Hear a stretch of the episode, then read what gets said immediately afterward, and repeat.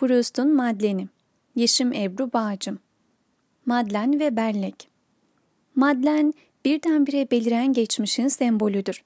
Proust, öznerliğin iradesel bir işleyişle değil, pasif şekilde hareket ettiğini söyler.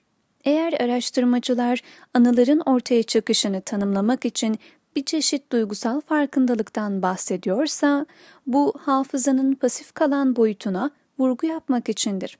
Hatıralar çağrılmadan gelirler. Hafızayı tetikleyen araç koku ve tattır. Entelektüel, fikri bir çaba değil. Hatırlamak duygusal bir eylemdir.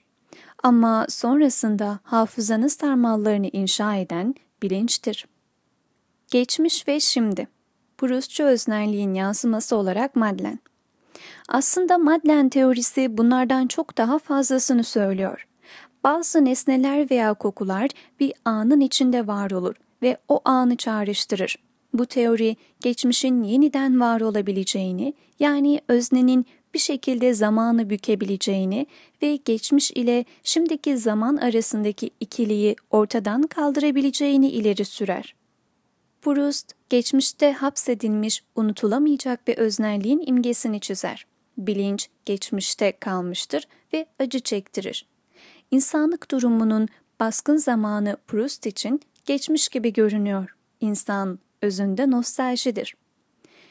Geçmişten geriye hiçbir şey kalmadığında varlıkların ölümünden ve her bir şeyin harabından sonra belki kırılgan ama daha canlı, daha manevi, daha kalıcı, daha sadık.